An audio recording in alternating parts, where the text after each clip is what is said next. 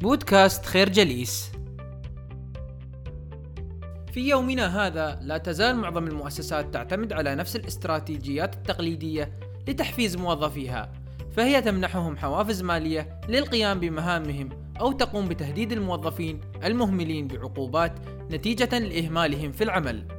إذا كنت قائدا لفريق عمل فإنك في مرحلة ما سوف تحتاج إلى تحفيز فريق عملك لتحقيق هدف ما. وعلى عكس الأساليب التقليدية لتحفيز الموظفين يلجأ المدراء الجيدون إلى إلهام الآخرين نحو تحقيق الأهداف المرجوة بدلا من اتخاذ أساليب المكافأة والعقوبة فإنك تجدهم يغرسون في فرق عملهم الرغبة في تحقيق النجاح.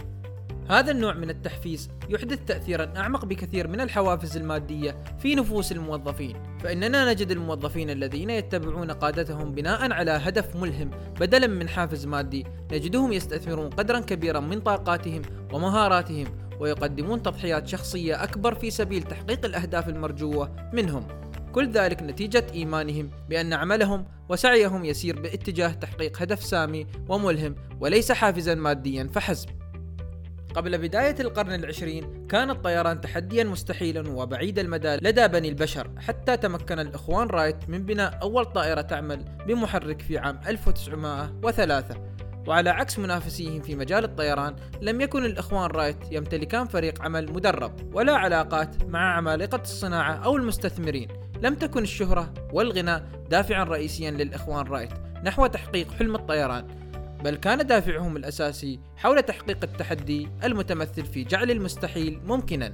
كان هذا الإخلاص في العمل مفتاح نجاحهم الرئيسي وكان هذا بالتحديد ما يميزهم على منافسيهم الآخرين.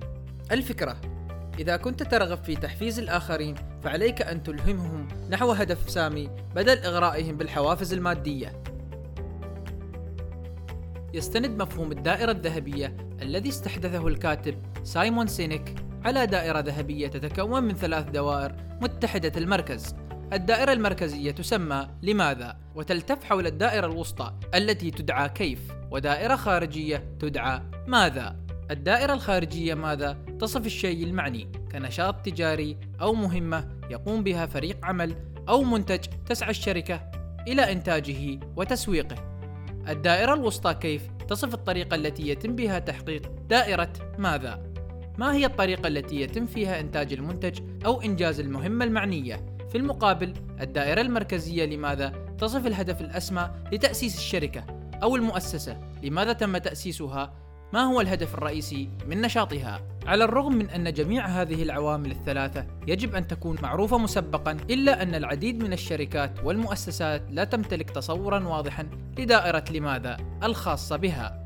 فهي لا تعي الهدف الرئيسي من خلف تأسيسها وفي هذا الصدد يجب علينا التنويه أن تحقيق العائد المادي لا يعد جوابا وافيا لدائرة لماذا فهو ليس إلا نتيجة لدائرة ماذا وكيف وليس هدفا ساميا بحد ذاته. يوفر مفهوم الدائرة الذهبية نموذجا للقيادة. يمكن أن يكون بمثابة أساس لإنشاء مؤسسة أو شركة ناجحة وأساسا لإلهام الآخرين وقيادتهم نحو أهداف المؤسسة. في نهاية المطاف يجب على القادة أن يبذلوا جهدا ليس فقط لترسيخ مفهوم ما يقوم به فريق العمل أو كيفية إتمام الفريق للمهام الموكلة إليه بل وأيضا يجب على القادة أن يرسخوا مفهوم لماذا وهو المفهوم الذي غالبا ما يتم تجاهله في الكثير من المؤسسات. الفكرة مفهوم الأداة الذهبية أداة رائعة لتحفيز وقيادة الآخرين. عندما نقوم باتخاذ القرارات فإننا نركز عادة على الأسباب. دائرة لماذا أكثر من دائرة ماذا؟ ذلك لأن الدافع الرئيسي خلف القرارات يعد أهم من الشيء المعني بحد ذاته. ذلك كون دائرة لماذا التي تعزز الشعور بالانتماء لدى الأشخاص المعنيين بالقرار بغض النظر عن القرار المتخذ. دائرة ماذا هي في الأساس مفهوم منطقي بحت يسهل تعريفه تقنيا في مختلف النشاطات. لكنه يفتقر إلى الجانب العاطفي الذي توفره دائرة لماذا؟ وهو الذي يضمن الرسوخ في الأذهان والتأثير على عواطف الآخرين. ولهذا السبب فإن الأشخاص في المناصب القيادية الذين يرغبون في حث فرق عملهم على إنجاز مهمة ما يبدأون دائما بتوضيح سبب ما يجب فعله. بهذه الطريقة يخلقون إحساسا بالانتماء لدى فريق العمل مما يدفع الموظفين إلى رغبة عارمة لإنجاز المهمة الموكلة إليهم. عندما يشعر الناس بالانتماء العاطفي لشيء ما فإنهم يستثمرون جزءا كبيرا من حياتهم في سبيله. تجدهم يسعون في حملات لتحقيق مطلب أو هدف ما أو ينفقون أموالا طائلة لشراء منتجات وعلامات تجارية ما. بل ويستخدمونها كرموز لهم ولكي يظهروا للآخرين هويتهم وهوية المنتجات والعلامات التجارية التي يفضلونها. وهكذا يبدأ القادة من خلال شرح جوهر الدائرة الذهبية ويخرجون منها. فهم يشرحون أولا لماذا يفعلون ما يفعلون ثم كيف يفعلون ذلك وما هو منتجهم في نهاية المطاف. شركة أبل مثال جيد على هذه الظاهرة. تتخذ أبل شعارا يقول فكر بشكل مختلف. هذا الشعار يؤكد على فلسفتهم في تحدي الوضع الراهن وإيصال رسالتهم وأهدافهم إلى العميل المتلقي. دائرة كيف لدى شركة أبل تتمثل في نهج سهل الاستخدام وجذاب، وأخيرا فإن دائرة ماذا لدى أبل هي أجهزة الكمبيوتر والهواتف الذكية والحواسيب اللوحية وغيرها من الأجهزة الذكية. الفكرة القادة الناجحون يبدأون تأسيس دائرتهم الذهبية من الداخل ابتداء بدائرة لماذا؟ استراتيجيات العمل الغير تقليدية أو الأفكار الإبداعية لا تعد وحدها سببا في بروز الشركات الناجحة.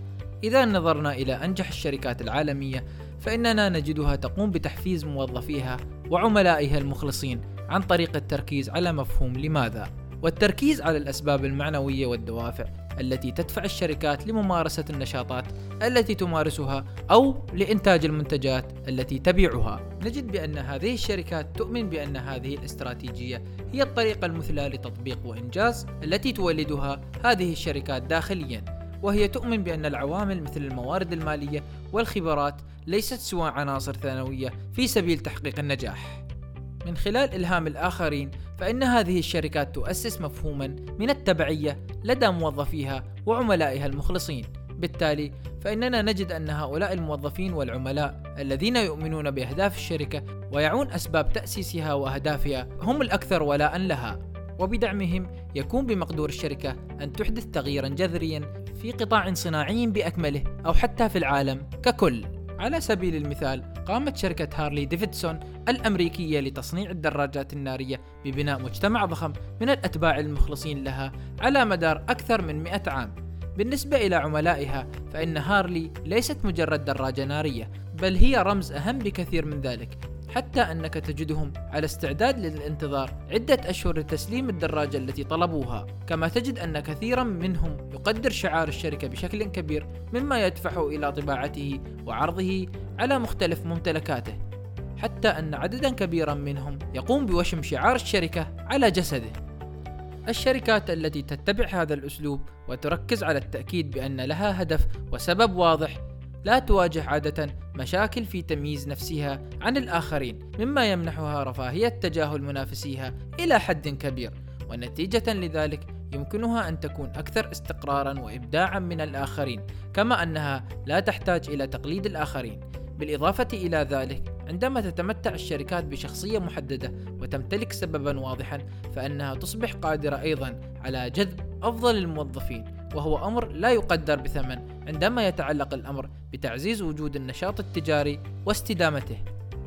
الفكرة الشركات الأكثر استقرارا هي تلك التي تركز على إنشاء دائرة لماذا بشكل واضح ومؤثر. نشكركم على حسن استماعكم. تابعونا على مواقع التواصل الاجتماعي لخير جليس. كما يسرنا الاستماع لآرائكم واقتراحاتكم ونسعد باشتراككم في البودكاست.